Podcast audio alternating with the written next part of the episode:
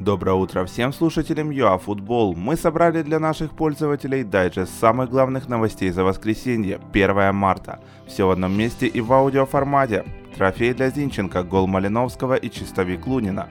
Что ж, поехали. Шахтер впервые за 48 матчей проиграл в чемпионате. Главную сенсацию тура создала Ворскла. Луиш Каштру выставил в Полтаве полурезервный состав, чем соперник и воспользовался. В первом тайме счет открыл Руслан Степанюк. Шахтер даже в большинстве ответить не смог. 1-0 в пользу Ворсклы, которая отдаляется от зоны вылета. Заря поднялась на второе место. Луганчане принимали на своем поле Олимпик. Первый тайм обошелся без забитых мячей, а после перерыва хозяева смогли пробить Крынского, отличился Кабаев.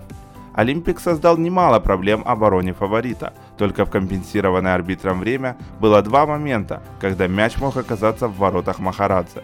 Однако Заури выстоял, а Заря одержала минимальную победу, которая позволила ей обойти в турнирной таблице «Динамо».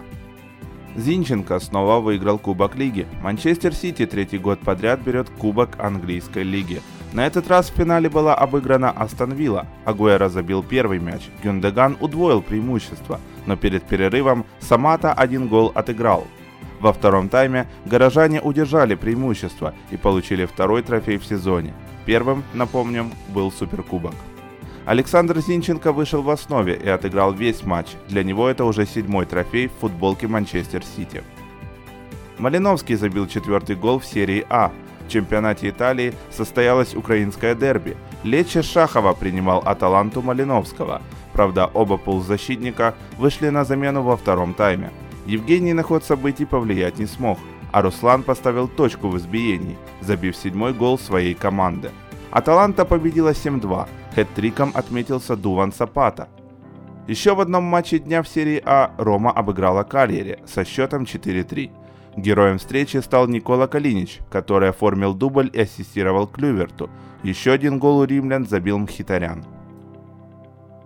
Лунин впервые сыграл на 0 за Авьеда. Украинский голкипер не дал забить Тенерифе, который, правда, особенно в ворота-то и не попадал. Зато Авьеда забил. Перед финальным свистком пенальти реализовал Родри. Для команды Лунина это первая победа за 4 матча. Авьеда сейчас находится в зоне вылета, отставая от спасительного 18 места на 2 очка. Василий Кровец помог Луга сыграть в ничью 0-0 с Депортиво. Команда украинского защитника тоже в зоне вылета. Реал выиграл Эль Классика.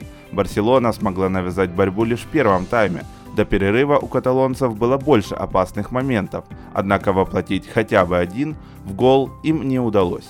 А вот после перерыва Реал взял игру под свой контроль и в конце концов достиг цели на 71-й минуте, когда счет открыл Винисиус. Уже перед финальным свистком Диас закрепил преимущество Реала 2-0. Сливочные обошли каталонцев в турнирной таблице и снова первые. МЮ сыграл в ничью, а Тоттенхэм проиграл – Команда Сульшера приехала в гости к Эвертону и пропустила уже на третьей минуте после того, как Дехея попал в кальверт Льюина. Однако еще до перерыва Бруно Фернандеш забил в ответ. Так матч и завершился ничьей 1-1. МЮ по очкам догнал Вулверхэмптон, который обыграл Тоттенхэм со счетом 3-2.